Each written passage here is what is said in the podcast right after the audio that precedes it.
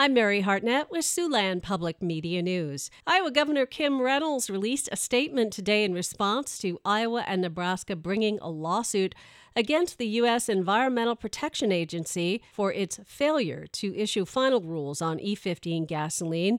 The rules would pave the way for year round E15 access. Final rules were required to have been issued by July of last year.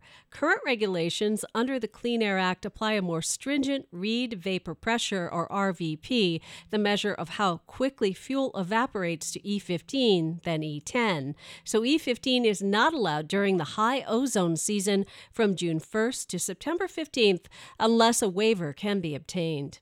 The Sioux City Council is being asked today to approve a nearly $38 million consulting services agreement to improve the city's wastewater treatment plant.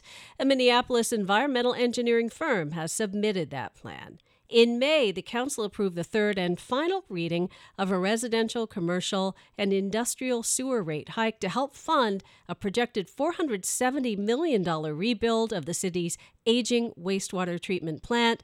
The city is paying for the wastewater treatment project with a combination of funding, including the rate increase and American Rescue Plan Act dollars.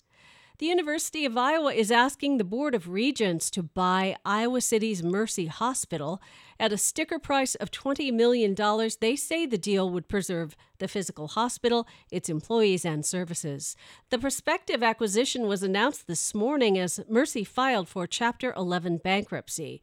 A private equity firm, Preston Hollow Community Capital of Texas, is asking a judge to appoint a third party to secure the nearly $42 million investors have sunk into the embattled hospital. They say Mercy is in financial freefall. Before any acquisition can be approved, though, the Board of Regents and Bankruptcy Court must give their approval. Just two years ago, the UIHC offered to buy Mercy for $605 million.